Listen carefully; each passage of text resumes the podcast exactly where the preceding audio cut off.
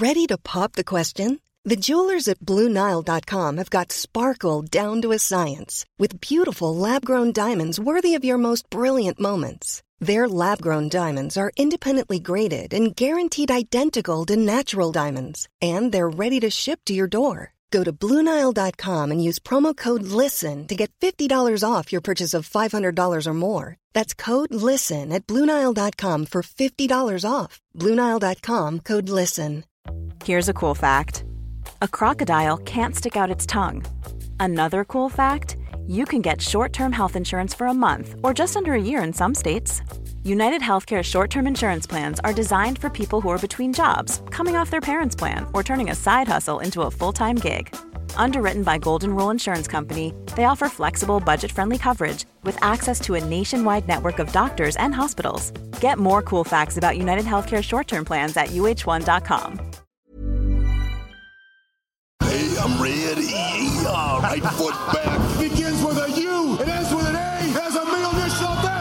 Monday Night Raw, number one. All right. Welcome everyone to the Cultaholic Classic Raw review. You see, as the other Cultaholic lads are priming themselves for SummerSlams and takeovers, we are here via the Ica Pro powered DeLorean, holding out for a hero. Somebody to guide us through what is going to be a turgid new generation era. And who be we? I be fake Geordie, radio presenter without portfolio, former Cultaholic heavyweight champion Tom Campbell. I am with the bear in the big blue bar cage, the head pen of Cultaholic, the man that does not require a pencil for such endeavours. He would show future endeavours to pencils. He needs a pen because he gets it right every time. He is Titan shrugged himself. Justin Henry from Off of America. It's all downhill from here, Tom. Mate, we're on a slippery slope on this on this watch along, aren't we? It's, yeah, it's it's it's not going to get any better. It really isn't. Do you know what? I love the fact that this is how we are starting the podcast with us just going. Mm. It's it's not getting any better from here. Yeah, it's just a just a reminder to um abandon hope, all ye who continue through, and those who don't wish to abandon hope, turn back now. So this is where myself and Justin Henry uh, will get together uh, to talk a little bit. If this is the first time you are here, uh, this is where Justin Henry and I uh, get together to talk a little bit about wrestling from a bygone era, i.e., the new generation era. But before we get into that, and Justin, I've not even prepped you that I'm doing this bit. Before we get into that, um, we've teamed up with Audible to offer a free audiobook for all Cultaholic listeners, available now from cultaholic.com forward slash audible.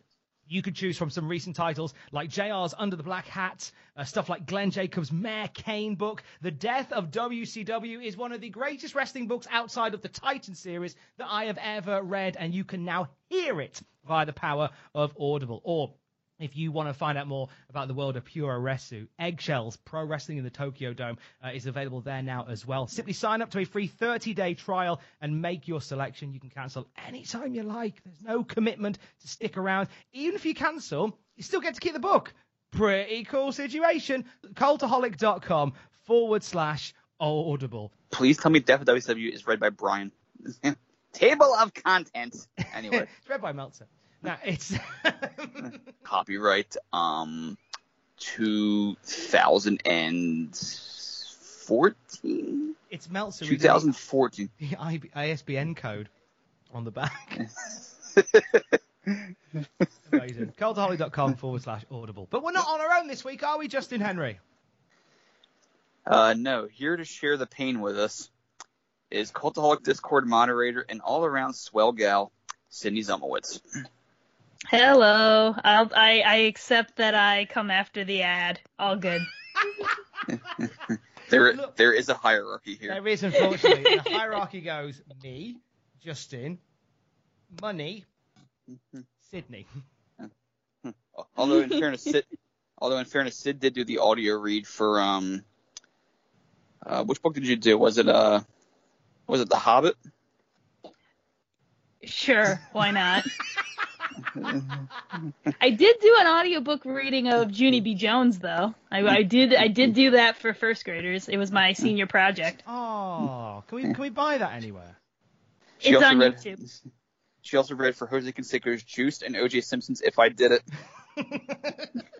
It's on YouTube, Tom. Amazing. Not on cultaholic.com slash audible. No, unfortunately. Okay, that's fine. But uh, hey, sign up today. You don't have to keep it. So let's crack on with this week's episode of Monday Night Raw. We have been chronologically critiquing uh, Must every we? single episode of Monday Night Raw. yes, we must, Justin Henry. Uh, where and when are we for Monday Night Raw this week, Justin? Well, the, the air date was Monday, December 5th, 1994. This was taped one week earlier at the Mid Hudson Civic Center in, in beautiful, scenic Poughkeepsie, New York. Well, what we see in Poughkeepsie is fans, something that WWF may struggle with, and there is a worrying sign of times ahead. Um, if and this comes from the Wrestling Observer from Dave Meltzer, who says, "quote I don't know if all the weekend house shows scheduled for Nova Scotia and New Brunswick were cancelled due to a lack of advances. Bob versus Diesel was top, although Bob is apparently injured, but some of them were." The rest of the crew, headlined by Luger versus Tatanka, were in Israel, Germany, and England. So if the top guys weren't there for this show, who the flippin' heck was on the books? Well, keep in mind it's um, it is Nova Scotia. No offense to extreme Eastern Canada, but it's not really a major market. Extreme Eastern Canada, or as it was known before 1994, Eastern Eastern Canada. That's right. and that was before Shane Douglas threw down the moose and declared that we we are extreme. So read, John, into, good luck with that one. read into what you will for uh, shows being cancelled around the WWF at this point. Uh, talking of uh, wrestlers being away, there is one reportedly coming in uh, from Dave Meltzer. Word is that Chris Candido will head into WWF after he finishes up in Smoky Mountain Wrestling, which seems confirmed by Chris. him doing angles on TV. Chris, stay away. Do not come here. For your own good, do not come here. Run for your life, Chris Candido. Don't do it, Skip. I mean, Chris. It's also very likely uh, that Tammy Fytch will be used as an announcer rather than his manager at this point. if only. Yeah, that's, uh, That's, that- that's a bit of a mixed bag when when all that takes place.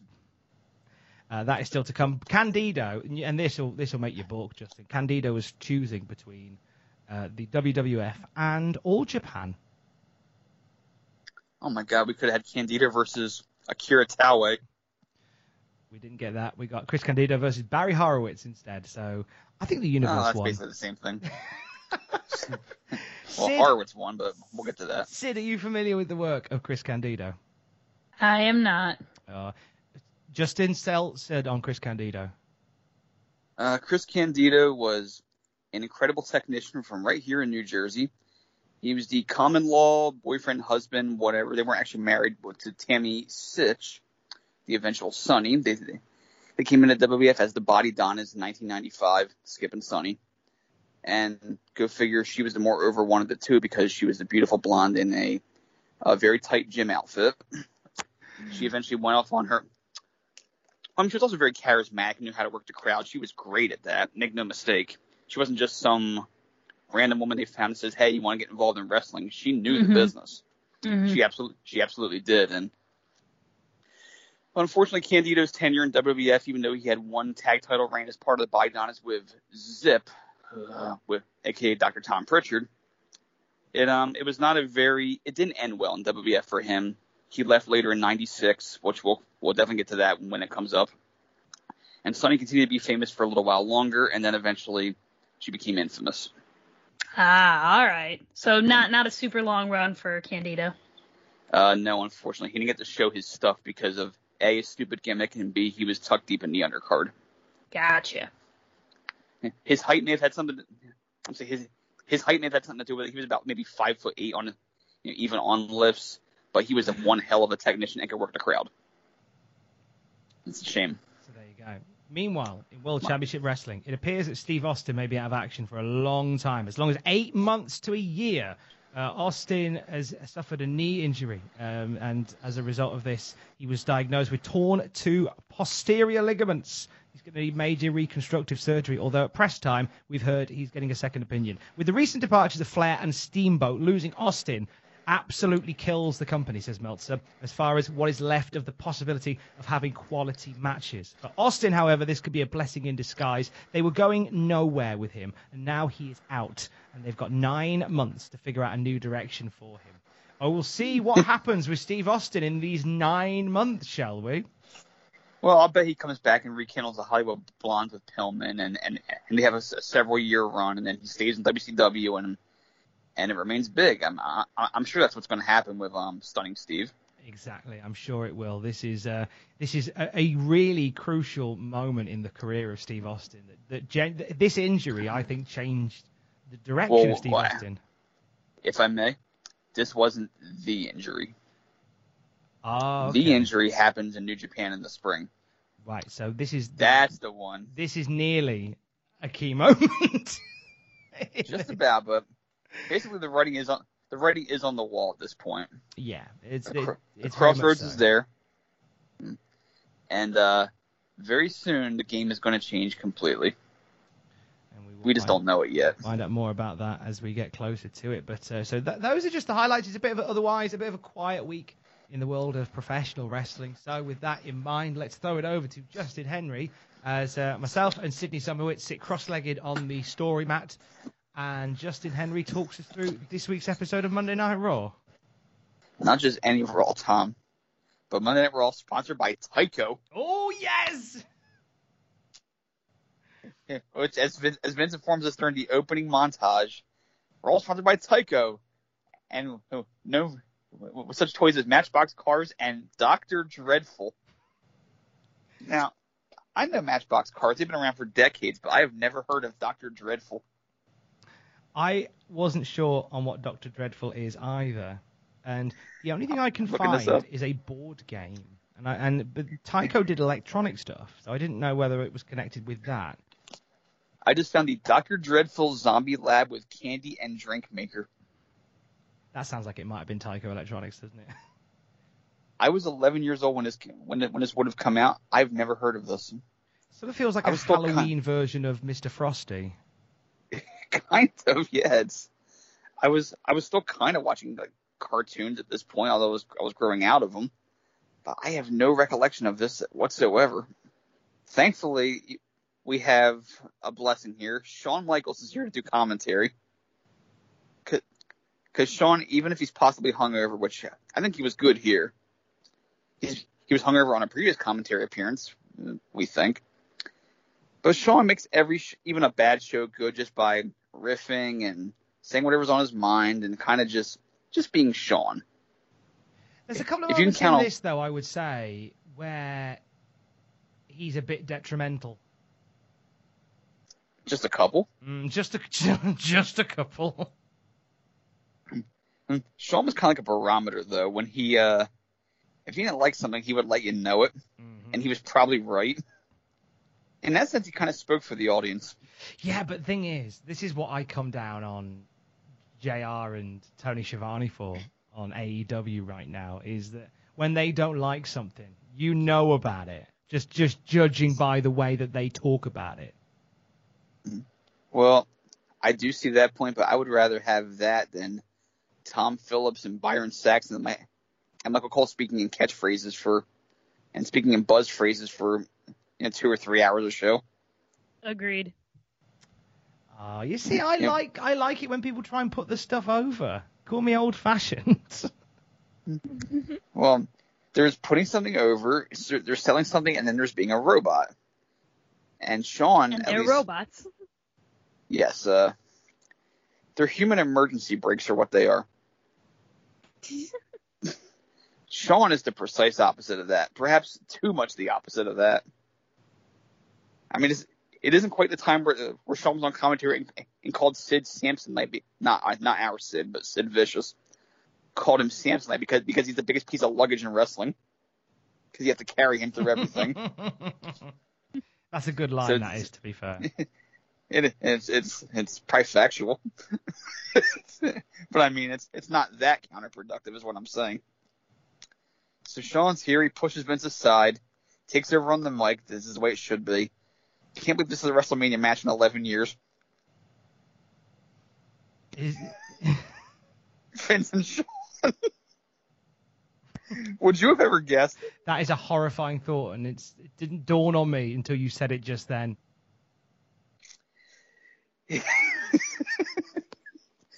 Both future world champions, by the way. And uh, then Shawn segues into the intro for Double J, Jeff Jarrett. Our feature match this week is Jeff Jarrett versus the British Bulldog, Davey Boy Smith. Sadly, no Bulldog promo. That would have made the show five stars as far as I'm concerned. But Jarrett's not alone this week.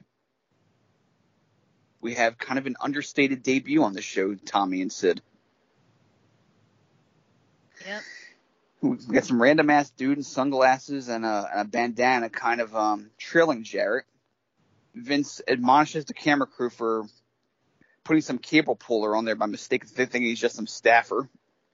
So Vince just uh, tore Kevin Dunn a new one on the air, which he should do more often. Mm-hmm. So, so apparently this is just some innocuous crew member. So we are led to believe. But who cares about that? Because we have the Rockets red glare of the Bulldogs intro. Thomas' I- favorite part, is it not? I'm annoyed that he keeps doing the Rockets red glare. Flare, even. with with the dumb shoom shoom effects for the for the pyrotechnics. Tom just hates us. I just it's because it's wrong. Like the Rockets red, whatever, isn't from anything English. It's from the it's from America. It's from America songs. It's nothing to do with I've the had a- UK. Fireworks are cool. No, but it's the way Vince says the Rockets red glare For the British Bulldog. for the British Bulldog. It's like it's like it would be like it would be like Bret the Hitman Hart coming out to America the Beautiful. Well, his his mom's American. Yeah, but then you can. We're not. Don't don't play that game with me. Tom, Do not play I've that game with me. here- I have had up to here with your blatant jingoism. Oh. I'll have you know I'm really good at jingoism. I can pull out those blocks and the tower doesn't fall down. That's not what I've said. Is that not jingo? Uh, no, Jingo was not its name-o. It's so we have. Said you're gonna make it through this show?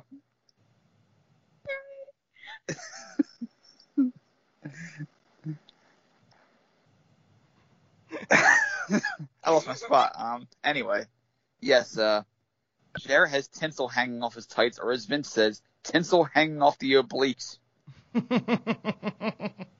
Which may be the first time that those five words were ever said in that sequence, in that, in that precise sequence. So Jarrett takes control early. It's your, it, it's just your basic TV match. You know how the ebbs and the flows of this stuff goes by now. Jarrett dominates for a bit, then Bulldog overpowers him. He hip tosses Jarrett over, and then he does his own version of the Jarrett strut, which looks like he's it's like he's walking like a rooster or something. It's amazing. We need more of British Bulldog co-opting other people's taunts. So Shawn starts bitching about the camera shots, but which means he is the voice of the audience. What's this Raw Underground thing? Like, why are we cutting back and forth? It's not a movie. And then speaking of camera shots, it's funny because Shawn was complaining about it because seconds later, Vince is talking, and the camera is basically like right on the commentary desk, and Vince is sitting right there, not his his lips not moving at all. Yeah, always stuff like that tends to tends to throw it off for me. Maybe maybe we need more camera cuts in order to avoid uh showing Vince's mug there. And that's when Vince finally realizes this deep into the match, or maybe a few minutes in, as this unnamed crew member is basically shielding Jarrett from the fans when Jarrett gets knocked to the outside, that this guy must be in Jarrett's corner. It took him this long to put it together, he walked out with him. right? But Vince was just some cable puller, just roaming the aisleway, doomed to, for eternity to do crew work on this show. And that's when Vince sneaks into the line. I'm not too sure Double J has any fans. Oh, he's got them there.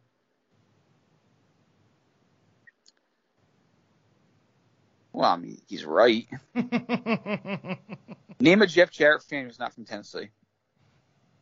See, you can't do it. We should take a poll. Are you a Jeff Jarrett fan? Oh, that's that's. Uh, Good point. Tom, are you a Jeff Jarrett? Fair point. Well made.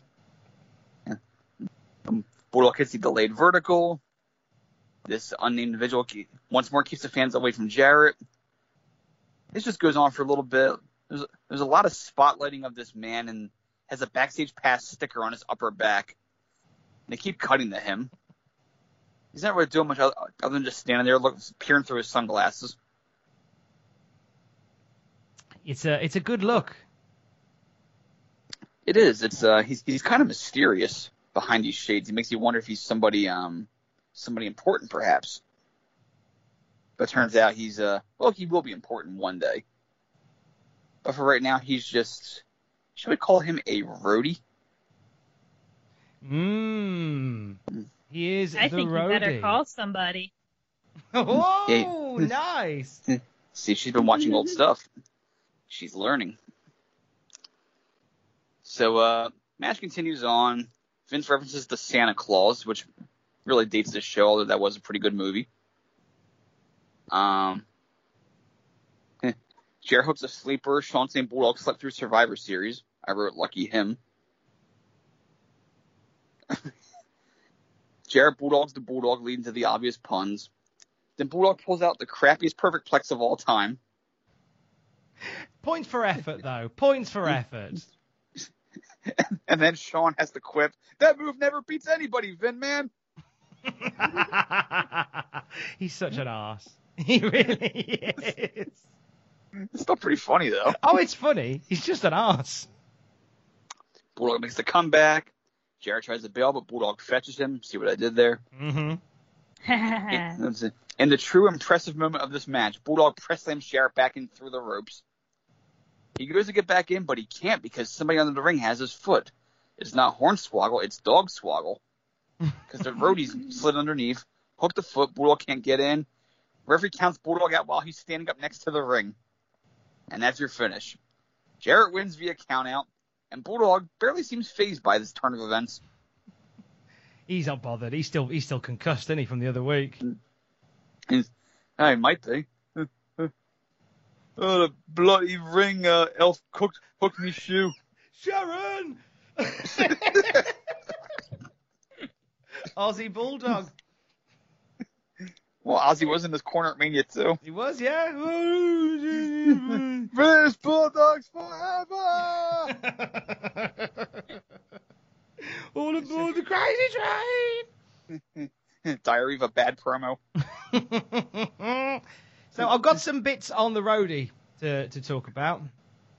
Okay, well, So uh, the Fire. well, what we believe to be a roadie, who is ringside right now for Jeff Jarrett. This is the debut of indeed the roadie, Brian James Armstrong, who made his in-ring debut in '86, beating Kevin Sullivan in his in-ring debut, which is a bit of a turn Wow. of events. Uh, he, nepotism. yeah, I know, right? He enlisted in the U.S. Marine Corps the following year, so he put his wrestling dreams on hold. Between 91 and 94, uh, he wrestled between tours of duty in WCW and Smoky Mountain Wrestling. But because of his wild inconsistency with wrestling, uh, nothing really became of him other than becoming a sort of a, a well-respected uh, job guy. Uh, he worked in Smoky Mountain as the Dark Secrets, uh, and there is an iconic match on the WWE Network from WCW Power Hour in '94, which sees Brian James Armstrong in a losing effort to Terra Ryzing. It is Road Dogg versus Triple H from 1994 WCW. That is for your eyes right now on the network. Uh, whilst WCW and Smoky Mountain only ever saw him as like an enhancement guy, as we say, WWF saw something a little bit more after he beat Barry Hardy in a dark match in August of this particular year. And uh, he was signed to a full time deal. Now, there were plans to bring his brother in, Steve Armstrong, as a singing cowboy. Well, thankfully they kept that on, on ice in case one of the other Armstrongs wanted to do it. Well, that was it because Steve Armstrong ended, didn't end up doing obviously that gimmick, but had said to WWF officials, "Hey, my brother's got a hell of a singing voice. His name's Brian. You should look him up." And that is what led to Brian coming in, not taking the the singing cowboy gimmick, sadly, uh, but instead coming in as part of uh, Jeff Jarrett's ensemble with something that may lead to singing down the line. It seems.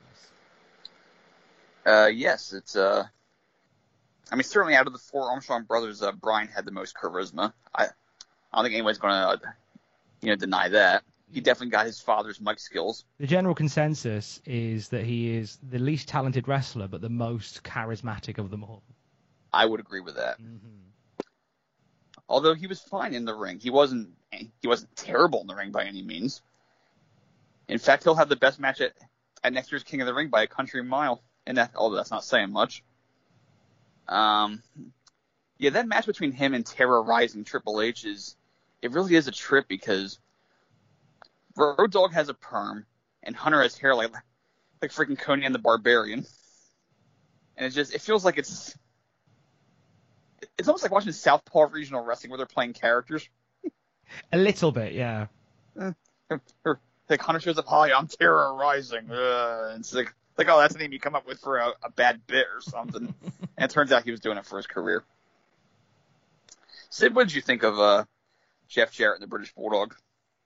Uh, I thought it was. Uh, I thought it was, well, the best on the show. I, I really did think it was a pretty good match, and I thought, uh, I, I just I just enjoyed it, and um, I also loved uh, Shawn on commentary, uh, and I loved when Vince was talking about Diesel, and every time it was like the World Wrestling Federation champion Diesel, and Shawn just goes, "You don't have to say it every time." Oh, you're sowing the seeds for a big showdown down the line.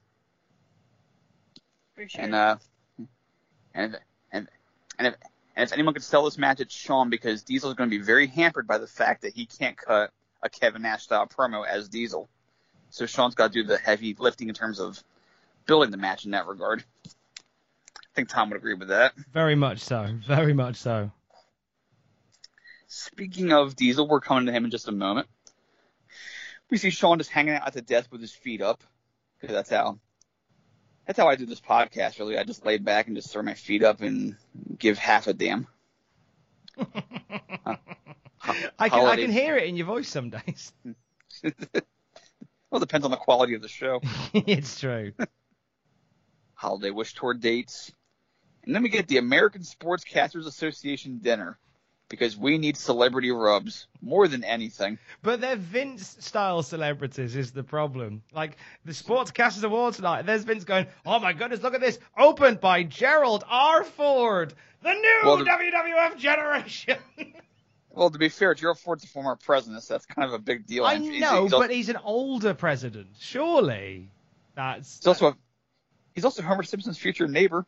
I mean, that is a, a more palatable thing for the new generation to bite onto. We see the bushwhackers there in tuxedos are licking someone who does not want to be licked. we see Doink and Dink in tuxedos. And here's Diesel in the sleeveless tux, which is the best look of them all. Diesel ripped the sleeves off his tux before the thing got started. Oh, that's that's a classic look for a you know a, a heavyweight wrestler to do. See, But here was the kicker for me. They go to all this trouble to make Diesel look as big as possible. He's seven feet tall. You know, he's a human wrecking machine. He's bigger than everyone. And what do they do? They show footage of him standing next to Kareem Abdul-Jabbar, who's taller than him.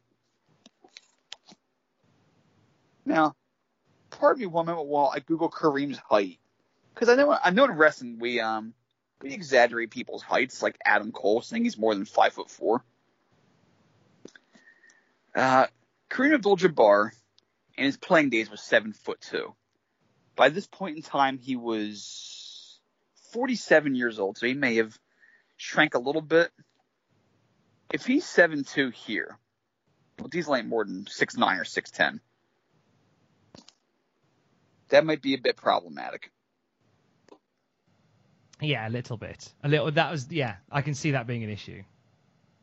I mean, they would never show Andre next to someone that was taller than him. They made a point never to do that. No, you you have to be so careful. If you're going to build somebody as six foot, then you got to make sure. Like there's this like Adam Cole is built as six foot, and then there's Yes. a picture of him stood next to legitimately six foot um, Zack Sabre Jr. And it's like Mhm. mm, one of you's lying, or one of you one of you is in the foreground and the other's in the background. Yes, you go to uh, you go to Six Flags. There's Adam Cole sulking by the rides because he can't get on. I mean, I I, I can tell us how tall he is, but, but if you're saying he's six foot and he's clearly uh, at least five inches shorter than that, then that's a uh, slight exaggeration, maybe. It's such a size conscious business, and and Head Diesel standing next to freaking Kareem. like, and Kareem's famous. He was one of the best players of the 70s and early 80s. Uh, he's taller than Diesel. Let's ignore that. Let's move on. Here's Diesel with Mary Lou Retton, who is four foot eight. Look how tall Kevin is. They should have done that instead. Here's Diesel with Hervé Villechaize from from Fantasy Island. That was Tattoo. I, re- I realize that that's a very obscure reference, especially for Sid here, who is maybe born 20 years after Fantasy Island was a show. Oh, you know who Tattoo is. All the things she said, all the things she said running through my head. Oh, I know that. Oh, you too. They're a good band as well. They are. Well, yes, they, they did Victoria's theme song. they did. Who U2? no, no, no. they did the Beautiful Day, which was Hunter's uh, workout song. Tattoo. No, no, no. Fatu was the guy who ran over Austin. Urikishi. Yes. No, Hakushi's the guy who's debuting soon. Taz. Taz?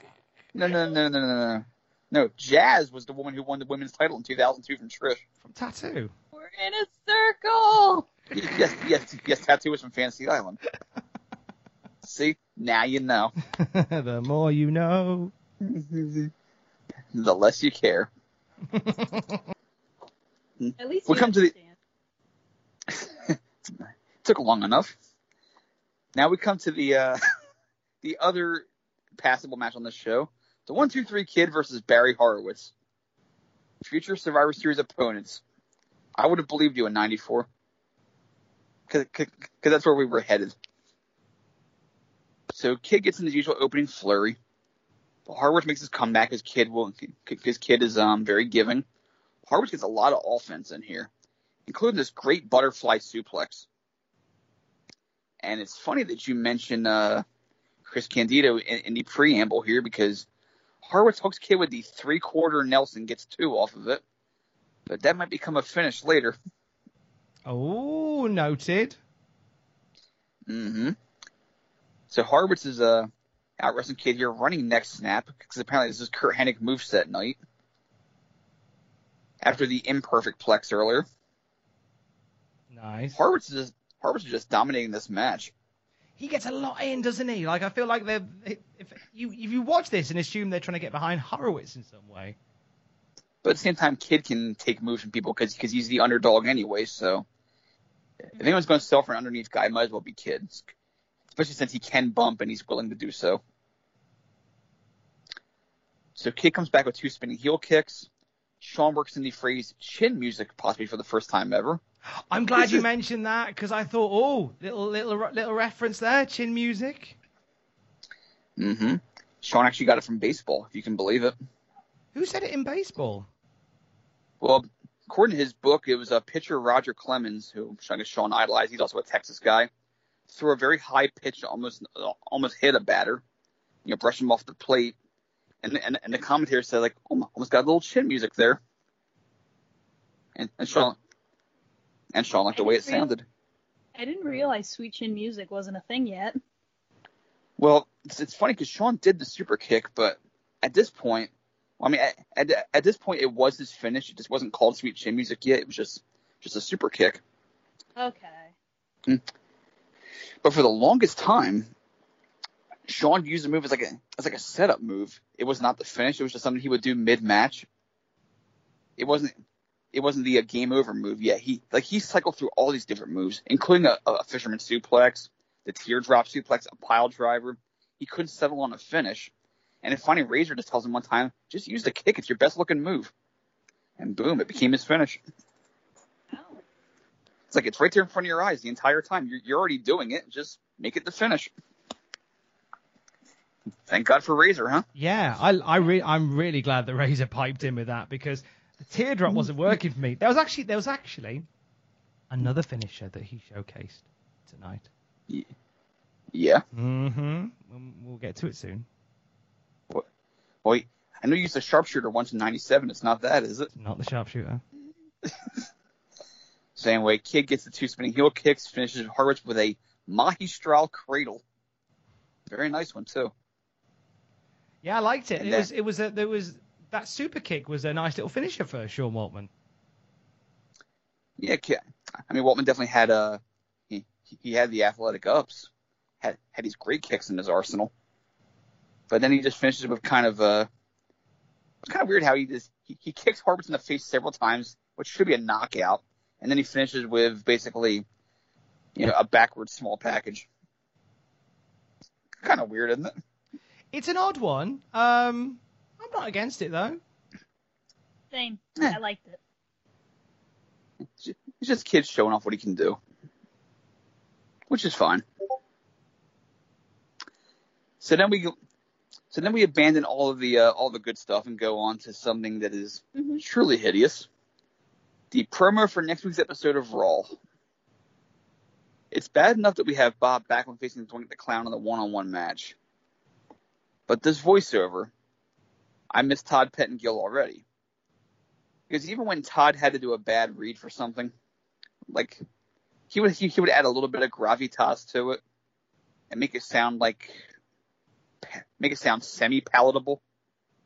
Here we have his new co-host on co-host on WF Stephanie Wiand, doing I the thought, voiceover. I thought this found, this sounded like Stephanie McMahon. Mm-hmm. It may as well have been. Yeah. Stephanie Wiand had no product knowledge by her own admission. She, she's not even sure why she was hired. She admitted this in, in Titan Sinking. And it's just, she has, she, she's literally just like reading words with no emotion. Bob Backlund versus Doink the Clown. And at the tone, the time will be 12 midnight. It's, and she informs us that this match is mischief meets madness because they love their alliteration. They really do. I like how they have this habit of making these matches. They, they're at least the one thing that you can't fault with the new generation era um, is that they take these matches that are pretty crap and he will build them up to be so special and they'll make them and this is where it comes back to that whole idea of you know of, of them pushing this this narrative that may sound like it's forced. And I get that to an extent, but something like this, you know what? If you've got Backlund versus Doink on the show, you may as well try and add a little bit of spice to it if that's some of the best stuff that you can offer at the moment. And uh, it's it's a tough it's a tough sell. I don't know how I feel about Doink versus if it was if it was Matt Bourne versus Bob Backlund. Oh, that'd be something. that'd be special, but we know it's not Matt I mean- Bourne. But you are right about how they take these matches that have almost no value and, and they make them seem almost, almost main event caliber. Like today, dum dum dum dum, Erik of the Viking Raiders, dum dum dum dum, Riddick Moss, dum dum dum dum. It's absurd versus obscure, dum dum dum dum. Well, I'm watching Next Raw week- next week. I don't know about you. Why no one else does? That's not nice. I, I, I saw the numbers. so we we cut to this in-game ad for or in-show ad for the Raw video game, which I was very proud to own. I've mentioned many times. Shawn is beating up the one two three kid, and he busts out the mega move drop kick that knocks Kid out of the ring. That's his new finisher. That's the finisher I was saying that he busts out. Yeah, why didn't Shawn do that in, in an actual match? Yeah, like beautiful spinning, gravity-defying tornado kick. I bet Cameron Grimes could do that. He does that brilliant cross body in midair. I think Grimes could do that move. I bet Keith Lee could do it. Oh, Keith Lee can do anything, mate. Just have Keith Lee do the um flying cannonball that Yoko did on the game that took everybody out in the Rumble. Oh, could you imagine? You'd never forget about Keith then. no, you wouldn't. Bask in his glory and this hole in the canvas. and Shawn does vow to unveil unveil the move live, but unfortunately he never does. Oh. Kwang versus Scott Taylor. I feel like we're going in reverse order here. it's not. No, this is how Raw is done, isn't it? They they they do this where they start with flipping uh, the the the best barn burner they can offer, and then we we just the squibs get damper as the night goes on. This is how Raw works at the moment.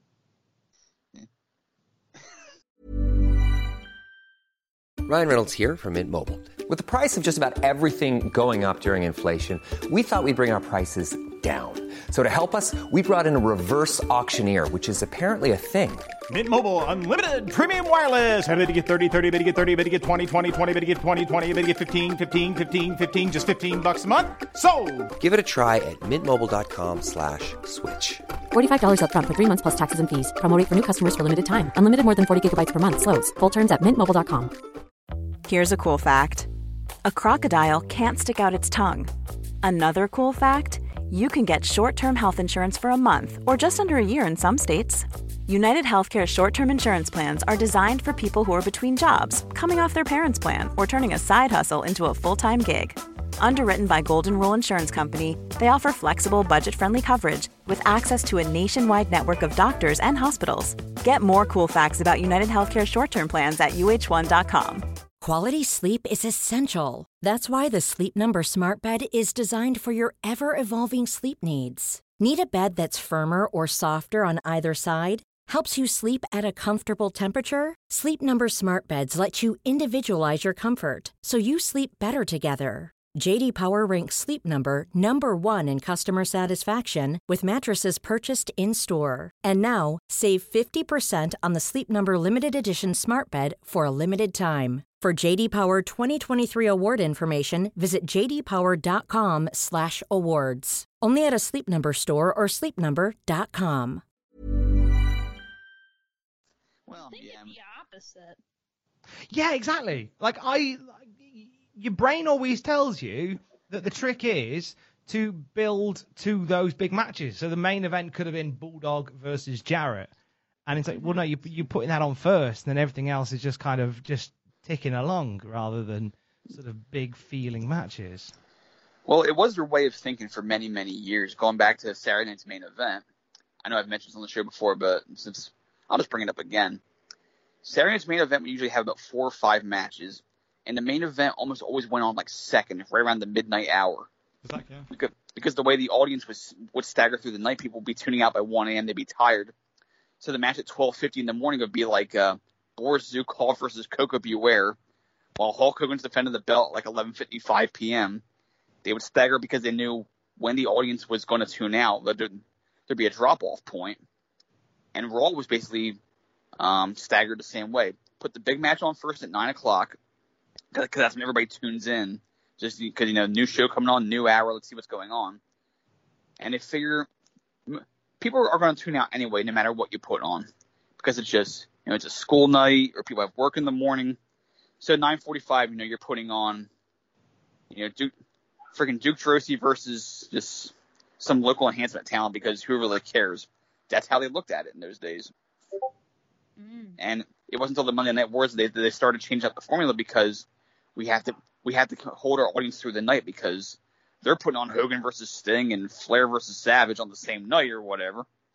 You know, we got to do better than the Bushwhackers versus Bum A and Bum B. Mm-hmm. So yeah, this Nitro forced their hand, and we'll start seeing that in about a year. So Kwang versus Taylor. The most interesting part of this entire match, well, there's two interesting parts. One is the fan grabbing Kwang's cape as he's making his entrance. If Savio had roundhouse, I might have been so happy. And then we go on this uh, incredible for 1994 bit where Shawn talks about Heidi Fleiss. I Heidi Fleiss was a Hollywood madam who was caught up in a prostitution scandal at this point, and they're bringing this up on kid-friendly WWF television. I was amazed.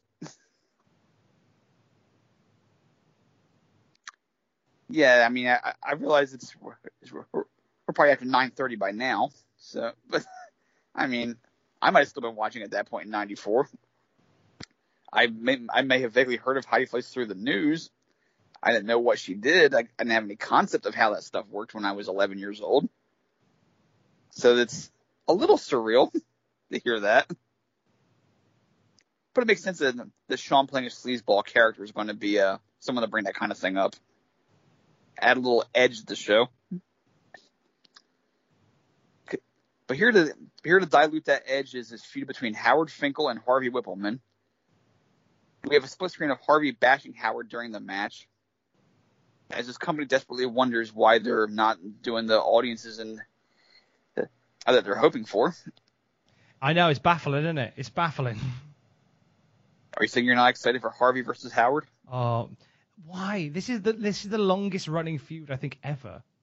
They just they just keep pushing this out. We were talking about Harvey versus Howard at WrestleMania. That was in April. This is now like November. Bleak midwinter. Bleakest midwinter. It is the winter of our discontent.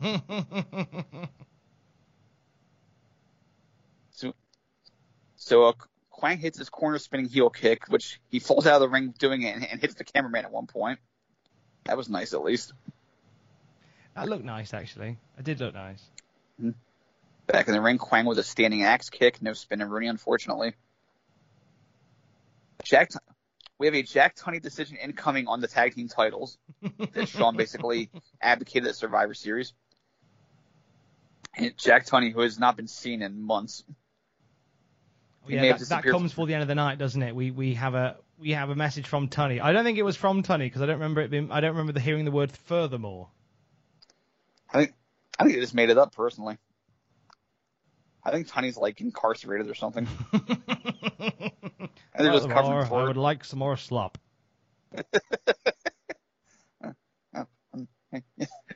Furthermore, here's five cigarettes. I would like a back rub now, please. Thank you.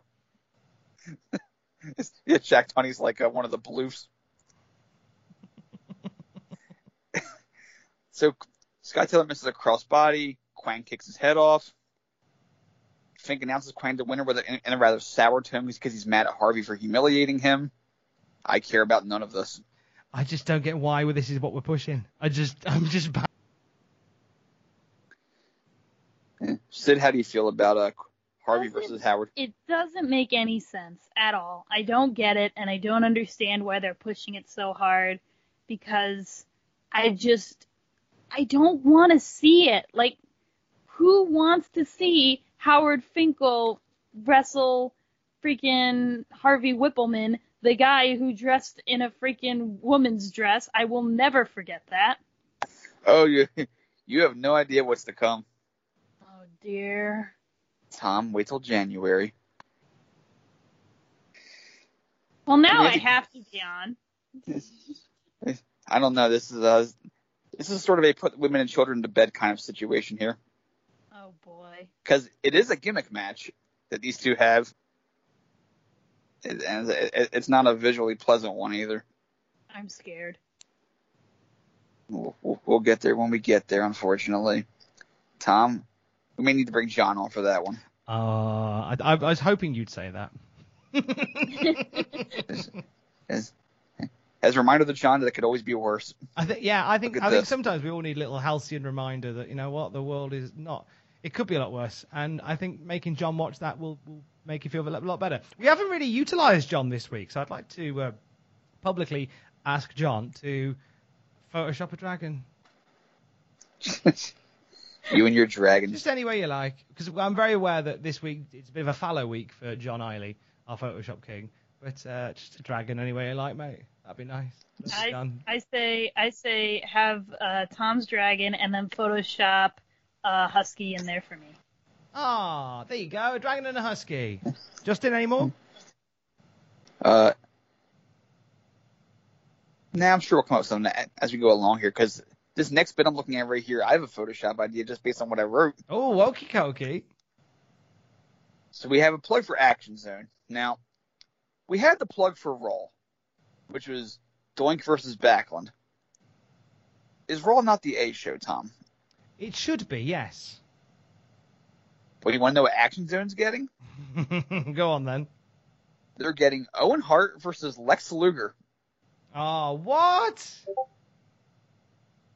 Not not just any Lex Luger, because Todd informs us that while Owen is the King of Hearts, Lex Luger is, and I'm quoting here, the King of Pain. that is the laziest nickname for him. The laziest nickname. That's what you call yourself when you're playing Street Fighter in the backyard. I'm the King of Pain. You're shouting at. Um, like like I'm the Death Devil. like,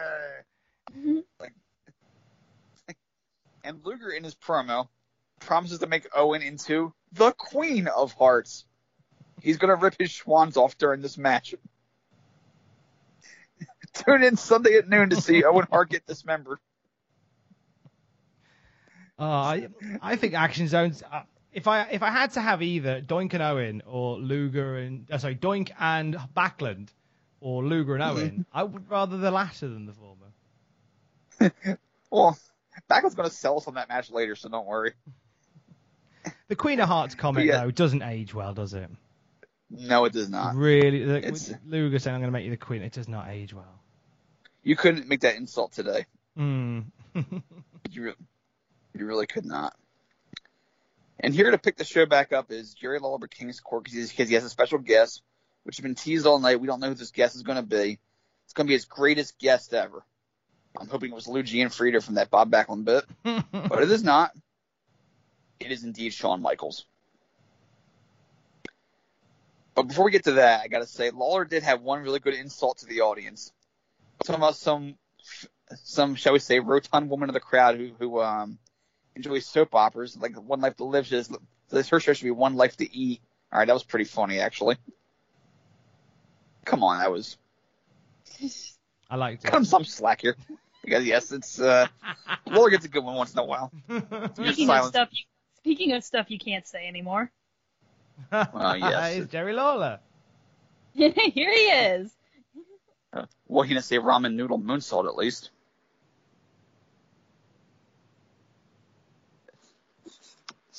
So, talks about how Shawn was Diesel's guiding light. Shawn feigns modesty in a way that only Shawn can.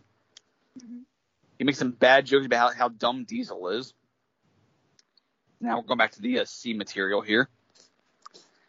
Shawn talks about how he plucked Diesel from obscurity, or WCW, same thing. He makes it clear that he made Diesel a champion. While somebody in the crowd holds up a Diesel is the true champion sign on perforated computer paper. Because this is 1994. Now I love the effort of that. Like you know, that would have taken ages to get printed off and sorted. Yeah. 15 minutes to print while you're playing JezzBall. yeah, exactly. You know, Or keep yourself ticking over with Minesweeper. Chips challenge. We cut to a dad in the front row chanting Diesel along with his kid. That guy is awesome. He was into it. And Shawn vows to disassemble Diesel because he built him, and by God, he can break him down. This was a great promo from Sean. Shawn Michaels is the saving grace of the new generation era, and it's just one of those things Oh. where you look at that. You look. It, it, it's almost like the the Randy Savage problem in the sense that you look at the roster and you go, here is a guy that you should just just put the world put the world into, and they do eventually, but it takes them a while. Shawn is just so reliable at this point. Mm. For all, he may have been an asshole. He may have been an egomaniac. He may have played politics.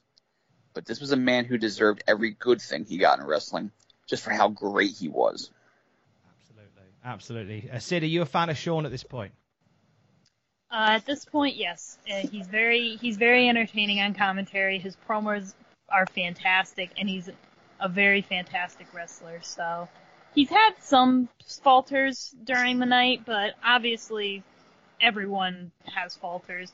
I think he's he should have had the the strap put to him and shot up into the stratosphere, but that's just me.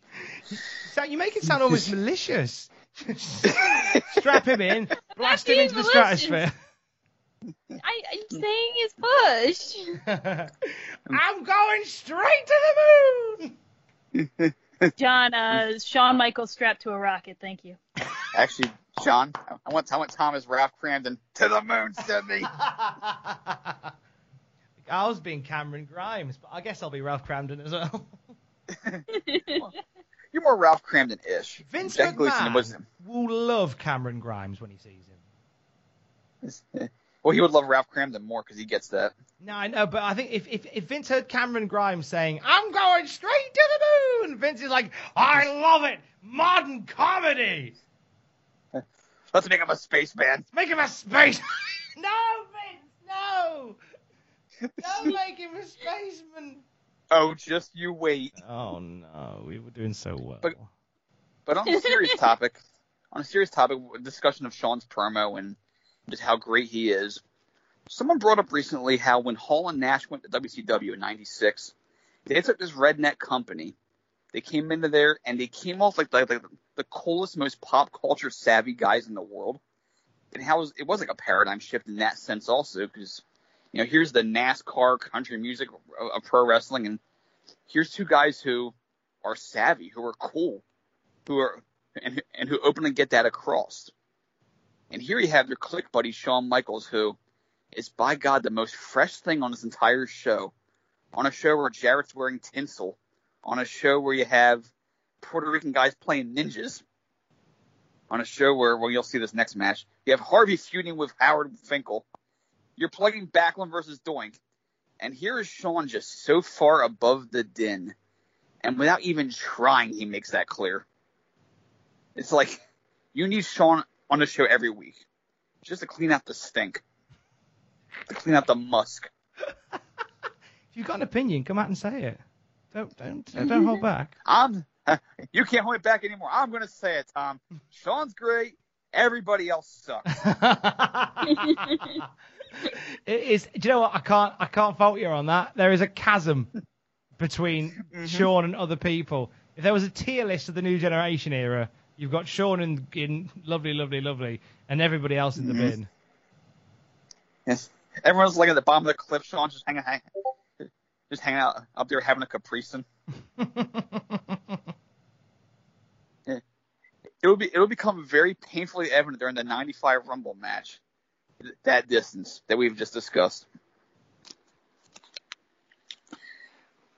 Speaking of um of NASCAR or something vaguely close to it, we have Bob Holly race footage from the Snowball Derby that we talked about last week. Vince, we don't actually see anything other than just, j like B-roll, but Vince tells us, "Well, Bob hit the wall, but he's okay and he'll be back next season." Yeah, they were, I Vince was really casual about the fact that Bob Holly had a car crash. Well, it's almost like when Bossman got hanged at Mania 15 and Cole, and Cole was sad for all five seconds. Well, coming up next, ladies and gentlemen, while Bossman's still hanging there. the man is still hanging. Well, we've got to crack on with the main event. The World Wrestling Federation, where one can't grieve forever. Bob would have wanted the show to go on, even though he's alive. I wouldn't. he would. D- ignore him. No, I want you to stop the show. No. Take a week off, Jesus Christ. And Bob wants to put, go, go on with Howard versus Harvey. I want it put. I want it put on record here that that obviously I'm dying at 36, which is now. So any minute now, I'm I'm away. Um, Don't. when I die, it I want I want a day of mourning. I want everything to stop. So if you carry on working saying it's what Tom would have wanted, I am categorically saying now, no, it is not what I want. Mm. there is there is evidence of me saying that. Are you saying that if you die, I don't, I don't have to do anything? You don't have to do anything for a whole day, mate. That sounds fair. There you go. You're welcome. Okay. Sid, you I want Sid, I want you to mourn as well. I want you to mourn my passing. Absolutely. If I it want you ends up being a day where I have classes, I won't go. I want you to thank you, and I want you to to cry lots. I will cry so much. Thanks. Dude, Appreciate I, dude. I can't fake it. No, you have to, mate. Fake it. I don't care. my, I want everyone to feel Justin, sad. learn from a celebrity. Yeah, exactly. Sydney's a famous person in America. If you just say Sydney I anywhere. know how to fake cry. Yeah, exactly. She knows how to do a massive fake cry. She did it on all those celebrity uh, fun reels, funerals as they sometimes call them. they're called funerals because they're fun and real. That's how you spell. That's how you spell it. Fun and real. Well, you're unreal. It is in my you're house. F unreal. Unreal tournament. Speaking of speaking of un, I've been awake for 12 of un- hours now. Can you tell? I certainly can. Sp- speaking of speaking of unreal, this next bit, this encapsulates in a nutshell what this era was all about. We we have poor Lord Alfred Hayes, who is still employed here. I bet you didn't know that. Poor Lord Alfred, narrating a promo for the 100th episode of WWF Mania. No hun- No 100th Raw ad episode of Raw. uh, well, I, I guess not because we're not we're not quite at 100 yet. But it's such an embarrassing ad involving pies to the face and Todd being goofy, and they have Lord Alfred doing his masterpiece theater diction for it. Now, while the pie throw at the at the end was nice, this is just who is your audience? You go from Heidi Fleiss earlier to this. Who are you marketing to? Everyone, Justin. I guess we're gonna. I guess it does, you know, um, transcend bounds and generations and races and creeds Vince- and colors Vince and was genders. The original demo god. Eh, here's the demo clod. Because what demo is watching this? They're all watching football. And then we get. I'm sorry, I just, I just thought of the visual for this and I just started laughing. It's we have a promo video for Hakushi. Oh, this is awful. You need a Everything tissue. about this finishes off Hakushi before he's even walked through the door. Okay, so Jinsei Shinzaki's coming in to play Hakushi. Hakushi is going to be a dynamic character. Well, wrestler more than character. Just a great high flyer. He does stuff that nobody on this roster does, not even the one two three kid. He's going to be fantastic. Of course, they screw it up, but he's he's going to look great. His character is like this mysterious sort of silent monk type who dresses like Raiden from Mortal Kombat, which was very big at the time. And um, to hype his debut, they show this generic shot of a bright sunny day with some clouds in the sky, blue skies, and all of a sudden the clouds start turning threatening. Sky turns dark, clouds turn stormy, and the words Hakushi appear on the screen. Word Hakushi appears on the screen, and that's it. This this was the second Mr. Plow ad. Dad, was that your commercial? I don't know. I get a Simpsons reference. Yay, we have a breakthrough. But Shawn, Shawn just- Michaels just- here. Shawn Michaels here. But, but, but, but, but you first, need a first, tissue. first, John, I want Hakushi marveling at how bad that ad was. Hakushi, was that your was that your debut vignette? I don't know. Followed by a snow globe smashed with the words Hakushi in it. But then, but then Hakushi sees Henry Godwinn on Forbidding Widow's Peak, or Mabel, whichever. Because Plow King Mabel. oh, Christ. Oh, God. Good grief. We have accidentally made the show more entertaining. Abs- absent-mindedly, sort of out-of-body experience, but that's how it works. So yes, uh, you were saying something about Sean. Shawn, I believe it was Sid. Sid, what did Shawn Michaels do here? Shawn Shawn just kept on saying like, "Oh Vince, do you need a tissue?" It's like, "What? Do you need a tissue?" He goes, "We got the debut of Hakushi. God bless you." Which Bill Alfonso later stole for ECW. Just tramples appreciate- all over his debut. Like you Well, just after that- made him into a joke immediately, just Yeah. because his name sounds like a sneeze. Well, after after that debut vignette, how could you not? the debut vignette was crap, but then Shawn saying "bless you," just oh, just buries the guy before he's even walked through the door. Nail in the Shawn- coffin. Shawn is the kid at the back of the class who's just not having any of this. Yeah, he's really not, is he? And and, and you know what? I can't blame him. Yeah, I get it. I get it. Like Shawn is Shawn is us watching this, but I think it's almost and I get it that he's real and he's he's one that's pointed out, Vince, this is all crap, mate. That's basically what he's doing tonight. Vince, this is all crap. Was- you don't was- need that on the show. Was the original voice of the voiceless. he was dropping pipe bombs consistently on Monday Night Raw in 1994. and this next match, well, this, ma- this next match could use a, a little bit of detonation to it. Well Dunn versus the Bushwhackers. oh, oi, oi, oi, oi. All right, Gabo. this next match might have been. The... Now, I want to say I've seen worse, but I don't know if I actually have. Hmm. Should I just read my notes verbatim so so we can speed through this? I would love you to read your notes, sir. Yes. Okay. If at any point you want to comment on something that I have said, by all means. This is my entire stream of consciousness thoughts for this match. Harvey abuses Howard again. Yep, it's 1994 and they're building to Harvey versus Howard. Whackers are still over at least. Comedy double clothesline spot. Luke is facing peril already. You got to see Steven Dunn's backbreaker. Oh yes, that I got to comment on. Steven Dunn gave Luke a backbreaker that was was mildly just a put down and drop. I don't know what happened there, but it was not a backbreaker in the academic sense.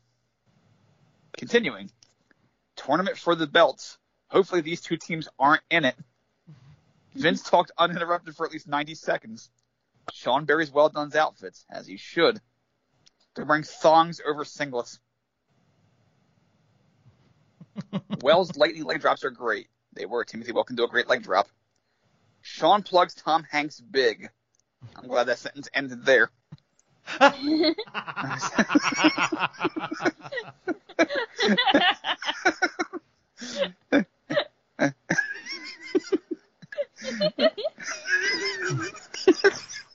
John, don't draw anything John, to that. never Photoshop that ever. Ko-Fi will never want to you back on. well, spamming the leg drops. leg drop city. Ugly clothesline from Luke. Butch gets lukewarm tag and goes ape. Well eats the ram. John, don't draw that. Harvey trips Butch and Dunn wins with a knee to the back. Finkel tries stooging off the heels to no avail. We go to break during Harvey Howard's stare down.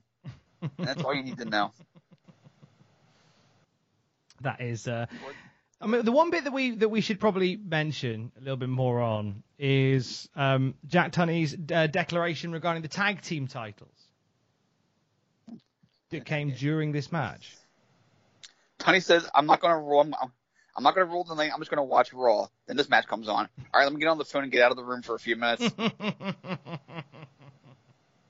I wouldn't blame him. This match was awful. Um, we're getting a, a tag team title tournament, and Yes. I, for the life of me, can't look forward to this tournament at all because I, I thought, I thought, what tag teams are there available to do a full-on tournament? And Bushwhackers and Should I- Well Dunn. Should I, should I tell you who the teams were? Yeah, because I've, I've written down Bushwhackers, Well Dunn, Head Shrinkers, and a combo of the Million Dollar Corporation. But go on, give us who we've got. Okay, well, you may have missed a few teams here because. Well, you missed the Smoking Guns, although they're not in it because I think, I think one of them was hurt at the time. Mm-hmm. That would have been a decent team to have. All right, here are your teams Bam Bam Bigelow and Tatanka. Man on a mission. Mm-hmm. Yes, Mo is back now. The head shrinkers of Fatu and Sione. Owen Hart and Jim Neidhart. the, the Heavenly Bodies. the Bushwhackers, One Two Three Kid and Bob Holly, and Well Dunn. There you go. That is that's not as bad as I thought it would be, um, but it's certainly at least there is something that I'm desperately trying to defend this. Um, there is a division. yes. I can't defend it because Men on a Mission's in it. Oh, that's true. Um, you will show Mo respect. It's my gimmick, dude. Okay, fine. It's uh yeah, th- this isn't quite the Bulldogs and the Hearts and the Rockers, is it? No. This tag team wrestling has hit a strong and nadir. It's uh needs more Butcher and the Blade and the Dark Order. Hey. Dude, Vince would have loved the Butcher in '94. He would have done, love wouldn't he? that. Oh god, he would have made him champion, wouldn't he? Gone, oh great, a budget Stan Hansen, get in. and then he would have ruined it. Of course. But a Stan Hansen from a metal band. Can you picture Stan Hansen and Pantera? Wouldn't that be great? If only there was somebody that could bring that image to life. John? I want Stan Hansen as Phil Anselmo. Tom and I thinking the same thing. Ray! Dun, dun, dun, dun, Spec! Dun, dun, dun, dun,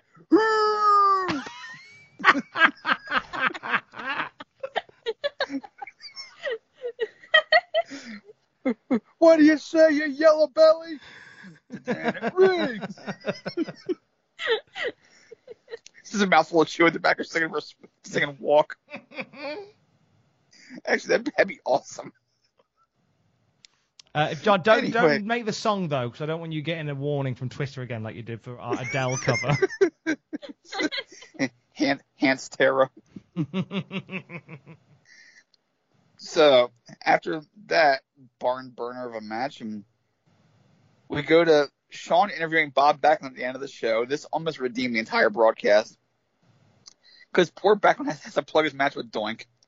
He tells us that it's going to be a real axiom. Yes, he said axiom for some reason because Backlund never liked clowns. And Shawn keeps going, yeah, after every sentence, just trying to ham this up. He's the hype man.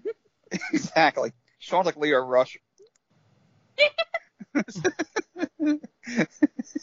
Johnny, if you want to do Bob Backlund and Shawn as Bobby Lashley and Lio Rush, then, then you do you. Although if Lashley had Backlund's gimmick, he'd be even more interesting, I think. Backlund vows to exterminate Doink because he hates clowns. Boy, this has got dark. it really did, didn't it? He's going to bring our morality up to God's level. He's going to kill Doink to get us there. this was accidentally a great promo. It was good. It was good. I, I'm still, I still don't want to see Doink versus Backlund, but the promo was good. Even after that promo, you don't want to see it.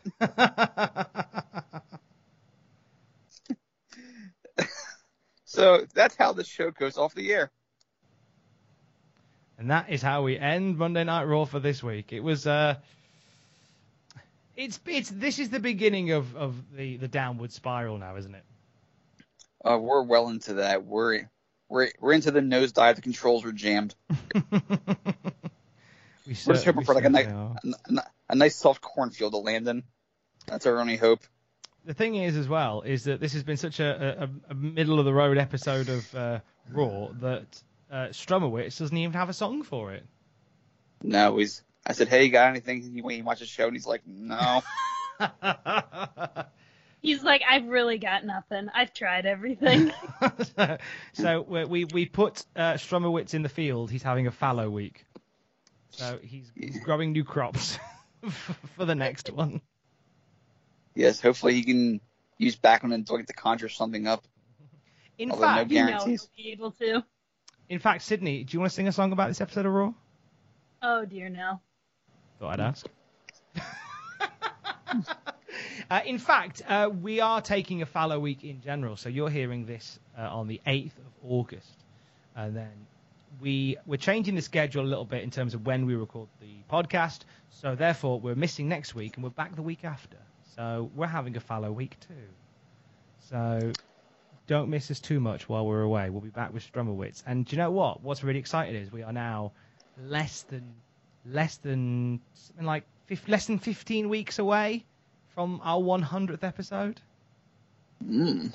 100th episode coming up before the end of the year. Is that right? I almost can't believe it. I know. a 100 weeks of, the, of hanging out with you, Justin. Hasn't it been lovely? Well, it's it's more than 83 weeks, isn't it? Yeah, that's longer than Bischoff's run on the top. I think we are ahead of it now officially. All, all, all the Bischoff was great on Dynamite this week. Oh, wasn't he just? Really loved him on oh, Dynamite. I've Orange hated you for Cassidy 22. was good. Oh, I haven't liked you for 22 years. It's been 24, and I know exactly how you feel.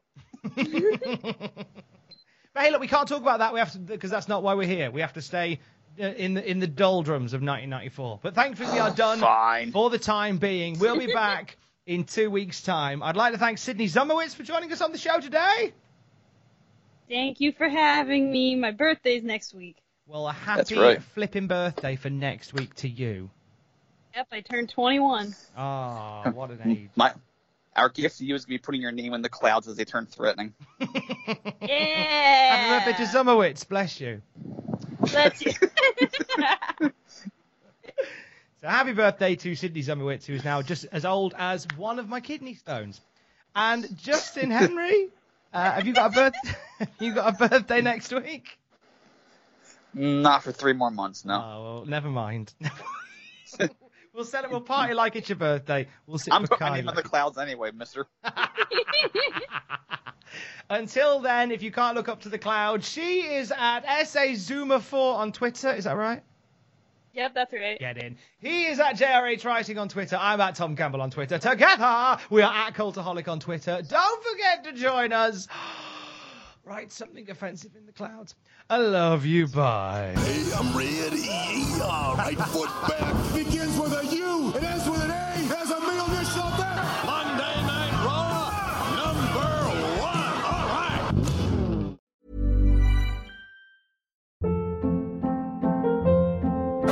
Hold up. What was that? Boring. No flavor. That was as bad as those leftovers you ate all week. Keke Palmer here, and it's time to say hello to something fresh and guilt-free. Hello Fresh. Jazz up dinner with pecan-crusted chicken or garlic butter shrimp scampi. Now that's music to my mouth. Hello Fresh. Let's get this dinner party started. Discover all the delicious possibilities at hellofresh.com.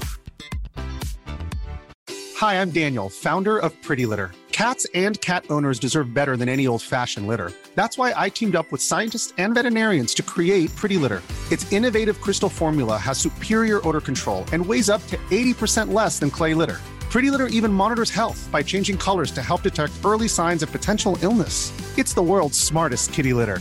Go to prettylitter.com and use code ACAST for 20% off your first order and a free cat toy. Terms and conditions apply. See site for details. For all the wrestling headlines in just 10 minutes, search Cultaholic Wrestling News on Apple, Spotify, or wherever you get your podcasts from.